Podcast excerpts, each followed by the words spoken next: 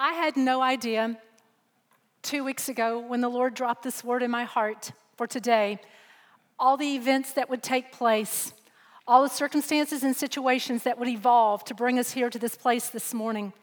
As I listen to the things that have been said this morning, I cannot help but believe that the Lord dropped this word in my heart for this moment.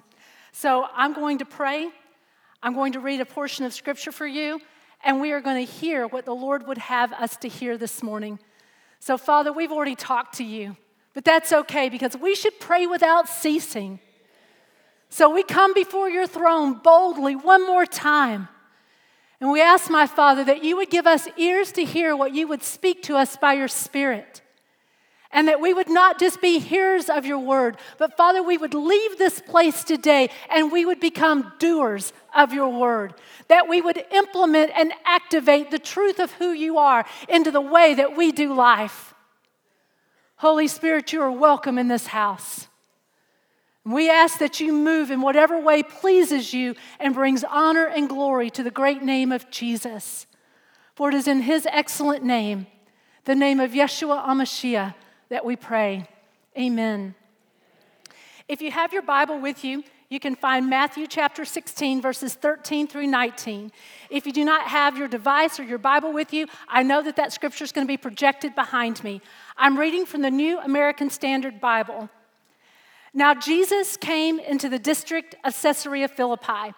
He began or continued asking his disciples, Who do people say that the Son of Man is? And they said, Some say John the Baptist, and others Elijah, but still others Jeremiah or one of the prophets. And then he said to them, But who do you say that I am? And Simon Peter answered and said, Thou art the Christ, the Son of the living God. And Jesus answered and said to him, Blessed are you, Simon Barjona, because flesh and blood did not reveal this to you, but my Father who is in heaven. And I also say to you that you are Peter, and upon this rock I will build my church, and the gates of hell shall not overpower it. I will give you the keys of the kingdom of heaven, and whatever you shall bind on earth shall be bound in heaven, and whatever you loose on earth shall be loosed in heaven. This is a familiar passage of scripture to almost all of us in this room.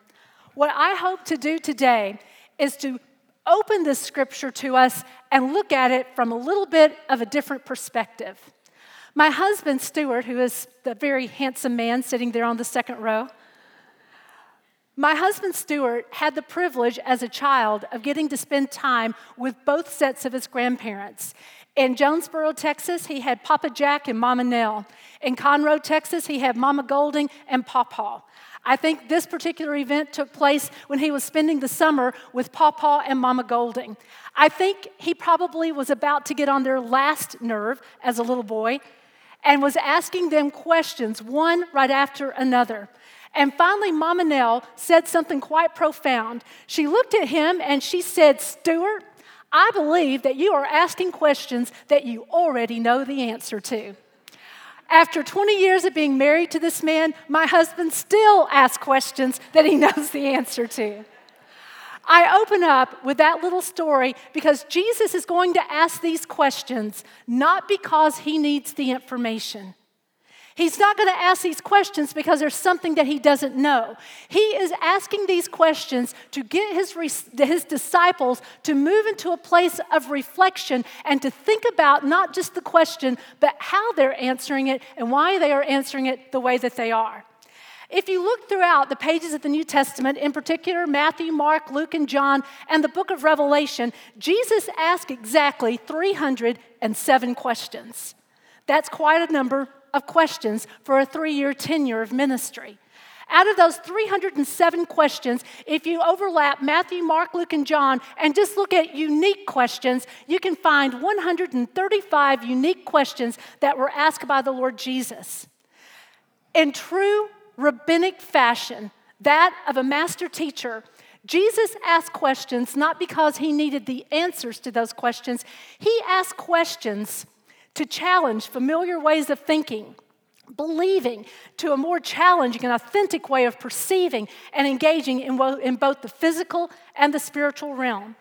When we ask questions, typically we ask questions for information. When Jesus asks questions, it's to provoke transformation in our hearts, in our, in our lives. When we ask questions, we're looking for answers. When Jesus asks questions, he is looking for awareness, not his awareness, but to make us aware. Jesus asked questions to confront the listener with their own thought process, their preconceptions, their assumptions, and their beliefs. The two questions that I want us to spend a few moments today looking at are these two questions Who do men say that I am, and who do you say that I am? The context of this question is just as important as the question itself.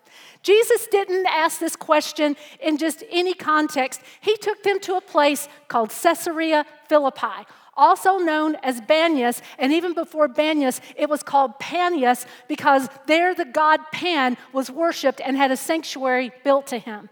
In this place, this place of Caesarea Philippi, this place, do you have the slide up there? Thank you. And this is what Caesarea Philippi would look like.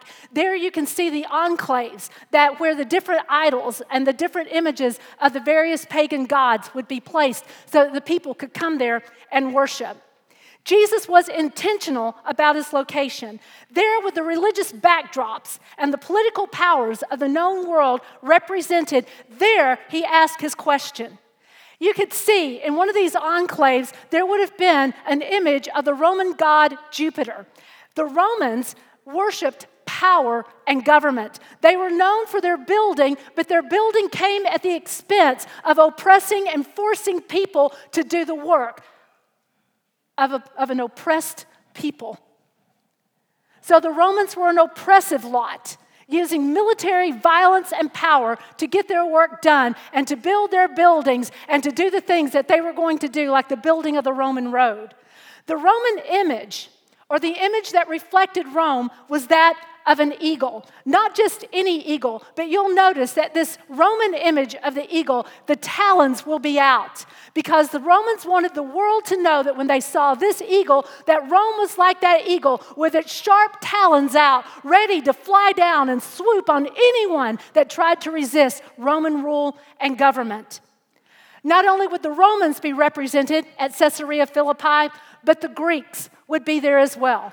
By this time, the Greeks had died as a political entity, but as a spiritual entity and as an entity pro- uh, propagating ideas, they would still be alive and well. For the Greeks, their image would be an owl because the Greeks worshiped wisdom and knowledge above all else and gave to us philosophy. Another thing that you would see at Banias would be the gates of hell. The gates of hell is not just a reference to the literal gates of hell, but it was a reference to what you see here. This is a cave or a cavern, and at one time, water would gush out of this cavern. It was believed that this was the gates of hell by the ancient world because in excavation, this pit was bottomless and there could be no measurement of it. But sometime right before the birth of Jesus, there was a major earthquake, and during that earthquake, a number of large rocks and boulders shut the water source and now it's just a cavern. Jesus was definitely intentional about this location, using the backdrop of religious and political powers of the known world, the violence and the aggression of Rome, the intellectual and the spiritual um, um, arrogance of Greece, the fables and the intellectual or the spiritual manipulation of the Jews. Jesus asked the question of his disciples Who do men say that I am?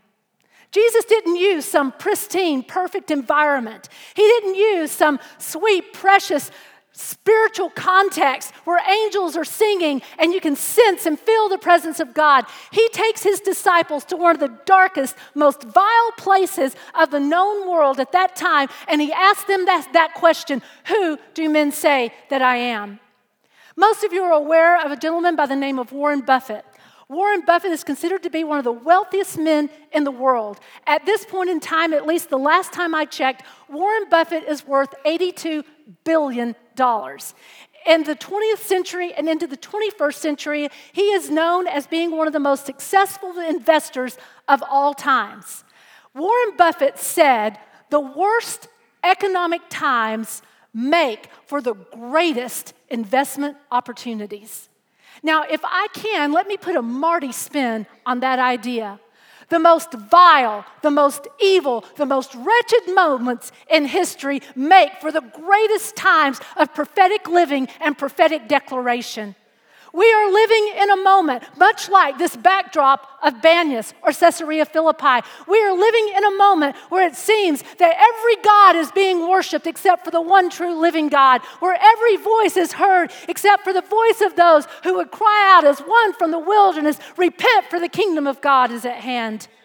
We are living in such a society that deception and darkness is all around us. This is not the moment for the church to run and hide in some proverbial cave. This is time for us to stand up and shout from the mountaintops Jesus Christ, He is Lord, and He is Lord alone.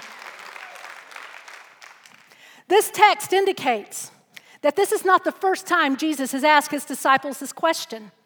Luke chapter 9, verse 18 puts this verb in an aorist tense, which means that it's an ongoing or a continuous action. Jesus continued asking his disciples this question. There, in the background of the greatest powers of the known world, both spiritual and political, he asked that question. If Jesus were to stand among us this morning and ask this question, who do men say that I am? Who does culture say that I am? How would we answer? Well, the philosophers of our age would say that Jesus is wisdom and knowledge. Scientists would say that he is a mathematical formula. Entertainment would say that he is the freedom of artistic expression and the freedom of speech, cast morals and ethics to the wind. Liberals would say that Jesus is social justice and love without boundaries. Conservatives would say that Jesus is the protection of a way of life and traditional values. Fundamentalists would say that he is rules and regulations. The judicial system would say that he is law and protocol. Wall Street would say that he is business and financial prosperity. Theologians, especially those that are a part of a more liberal system, they would say that Jesus is an object of study and the source of much conversation public broadcast station says that Jesus is historical, but we need to remove the miraculous elements and demythologize the life of Christ in order to get at the truth of who he is. Atheists would say that he is our imaginary friend, that in essence, he is dead.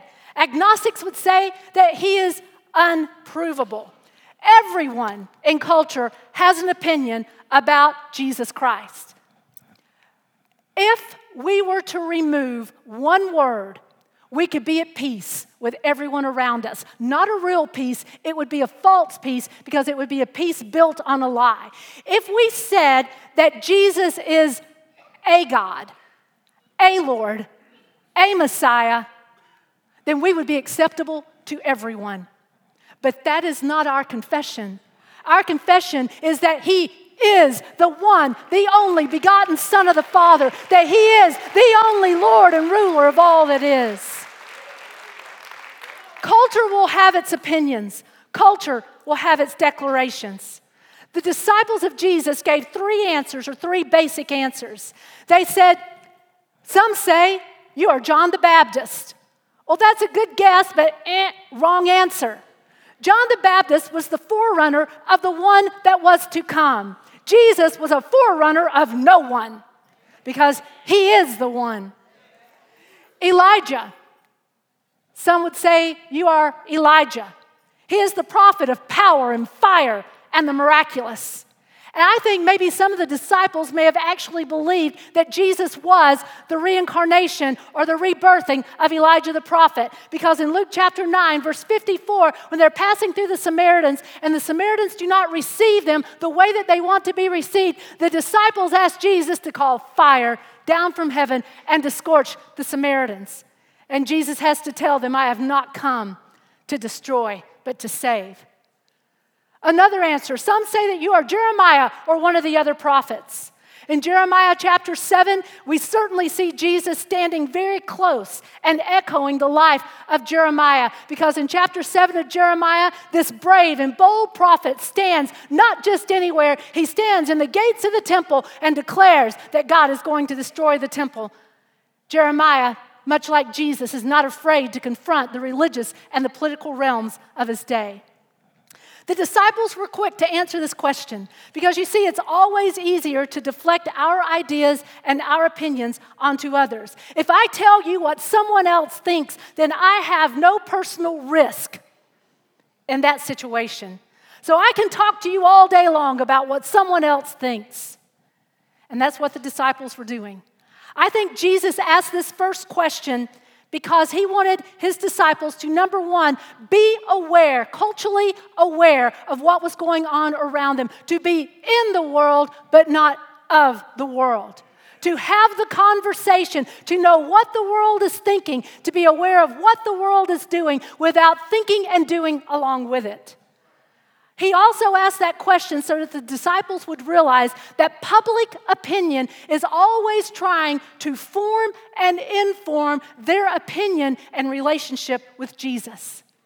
The answers of Elijah, Jeremiah, and John the Baptist, they're okay. They're right in a few elements, but they are missing the biggest and most important element of all.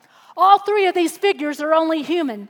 They could only point to the one who would come, but they were not the one. They could not save, they could not redeem, they could not forgive, they could not transform a human heart.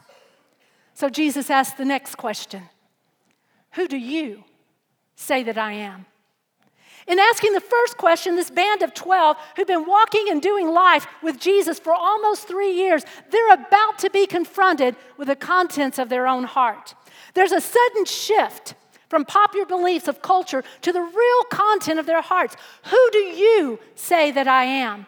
That question stings to the core and it leaves no quarter for hiding behind what everyone else says.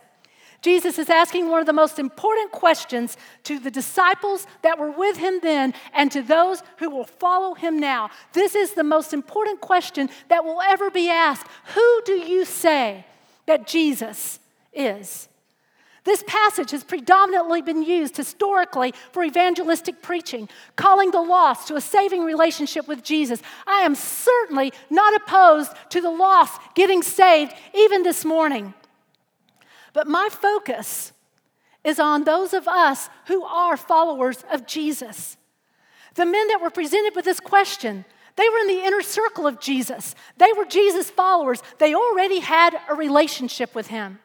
If they were unable to answer this question, they were going to be at risk and they were going to fall prey to the deception of contemporary social, political, and religious opinions. The time of sitting on any proverbial fence was over for them with the asking of this question. Jesus knew that in the next few months preceding his crucifixion that his disciples were going to be tried to the core of their being. And if they could answer this question, then they would not be moved, at least not for long, by the events of culture, economics, politics, and religion. C.S. Lewis, who is one of my favorite writers of all times, absolutely one of my favorite Christian philosophers. In his book, Mere Christianity, he says that when being confronted with this question, who do you say that Jesus is? There are only three logical answers. He's a lunatic.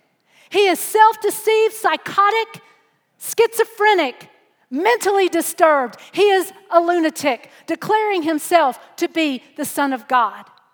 Or he's a liar. He knows that he's not the Son of God, and he is making all of this up and packaging such a story and such a line of thinking so as to, see, as to deceive people and to get them to follow after him. Or he really is Lord. He really is who he says he is. He really is the only begotten of the Father. He really is the Lamb slain before the foundations of the world. He really is King of kings and Lord of lords. He is a liar, he is a lunatic, or he is Lord. For those of us who are saved, we are not in this trilemma of C.S. Lewis. We've already confessed that he is Lord. But I do think that from time to time, our thinking and understanding of the Son of God can become muddled and displaced. As 21st century followers of Jesus, I believe that we are being called upon by the Holy Spirit to answer this question for ourselves Who do you say that I am? Against the backdrop of a sin sick world, we are in desperate need to re examine our own hearts and see if we are allowing the culture around us to form and inform our understanding of Jesus, or are we receiving revelation from the Father Himself about this Lord that we serve? There is no witness more authoritative than that of Scripture. Let's allow the written word of God to inform us and to form us for a moment. Let's ask the book itself who is this Son of God? Who is this Jesus? If we were to go to the book of Genesis and stand there at the beginning of creation and we were to say, Who is this Jesus? Creation, who do you say that Jesus is? Creation would respond, He is the powerful Word of God by which all is created. If you were to move a little bit farther and you would ask Adam and Eve after their fall, Who is Jesus to you? They would say, He is the promise of redemption. He is the one who covers and makes a way for us. If you were to move forward a little bit more, and go to Hagar and ask Hagar, Who is the Son of God? Hagar. Hagar would say, He is the one who sees me and takes care of me.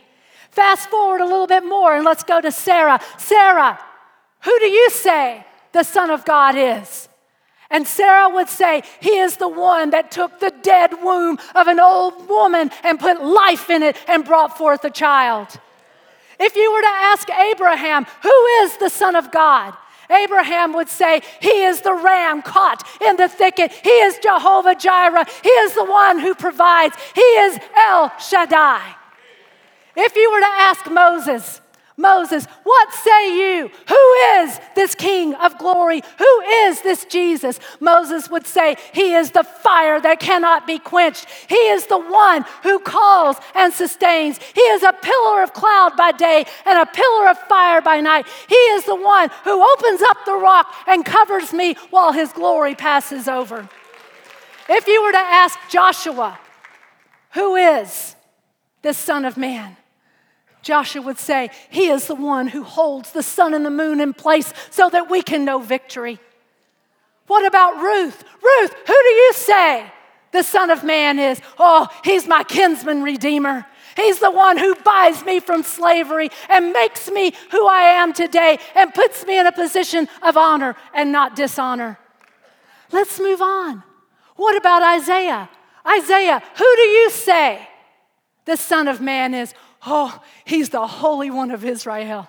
He's the one who was and is and is to come. He's the one whose train fills the temple with his glory.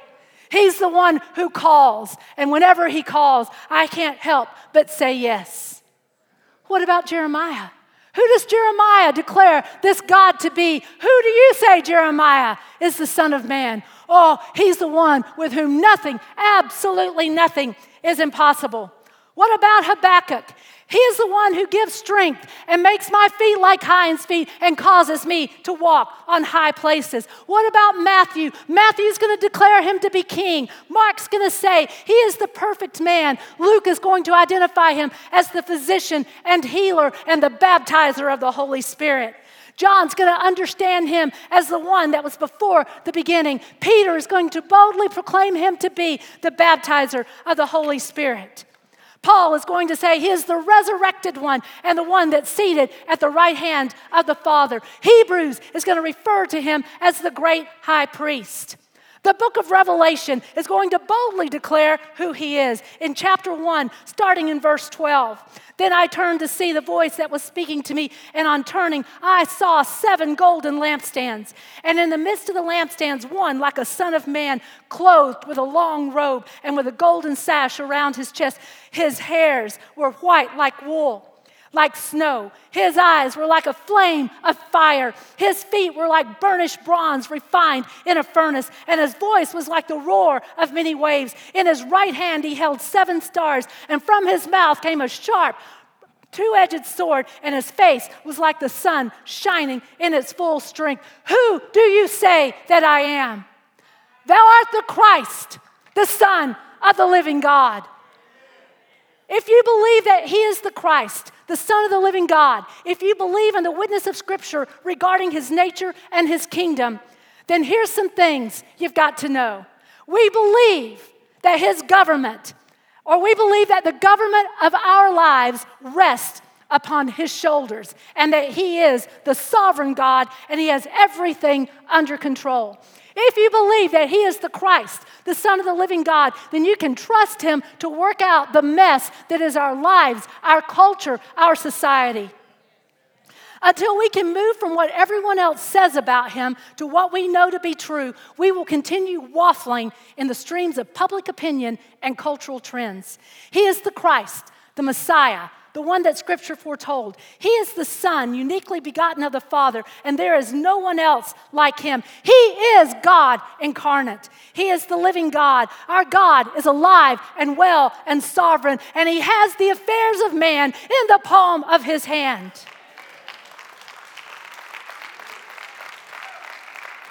In closing this message today, I have to ask myself, and I have to ask you, if we really believe that He is the Christ, the Son of the living God, if we really believe the witness of Scripture and even the experiences of our own lives, then why are we worried? Why are we stressed over political issues? Because if He is King of Kings and Lord of Lords, it doesn't make any difference who's sitting in the White House. It doesn't make any difference what political tag gets hung on you or on me because He is King of kings and Lord of lords. Church, for too long, we have treated Jesus as though he were a part of public opinion, and we've allowed our lives and our choices to bend and to bow not to who he is, but to who culture has informed us that he is. And this morning, I just want to be a crystal clear laser of light declaring to you that He is the Son of God. He is the Messiah, the Christ. See, I don't get saved in the name of anyone except for the name of Jesus. It is only in the name of Jesus whereby men must be saved, men, including women as well. It is at the name of Jesus, not some political candidate. It's in the name of Jesus that every knee bows and every tongue confesses to the glory of God the Father that He is Lord. Two invitations this morning. If you have never said, Thou art the Christ, the Son of the living God. This is your morning, and this is your opportunity. Invitation number two if you, like me, are in need of taking another look and asking the Father to separate me just for a moment from what political and cultural and religious voices around me are saying, and look once again and realize that He is the sovereign Lord of all, this invitation is for you as well. So if you are in any two groups, while Brent's making his way up, if you are in any of those two groups, I'm going to ask you just to stand where you are with me this morning. And I am standing. Lord Jesus, here we are. We confess to you, Father, that it's so easy for us to get involved with what other people say about you without ever taking the time to ask the question, Who do I say that you are? And this morning, my Father, we are, sta- we are standing to confess and to declare that we believe that you are the Christ, the Son of the living God. And we ask you, my Father, to take that commitment, to take that confession, that declaration, and work it deep into our hearts and work it out through the way that we live our lives. For it is in the name of Jesus that we pray. Amen.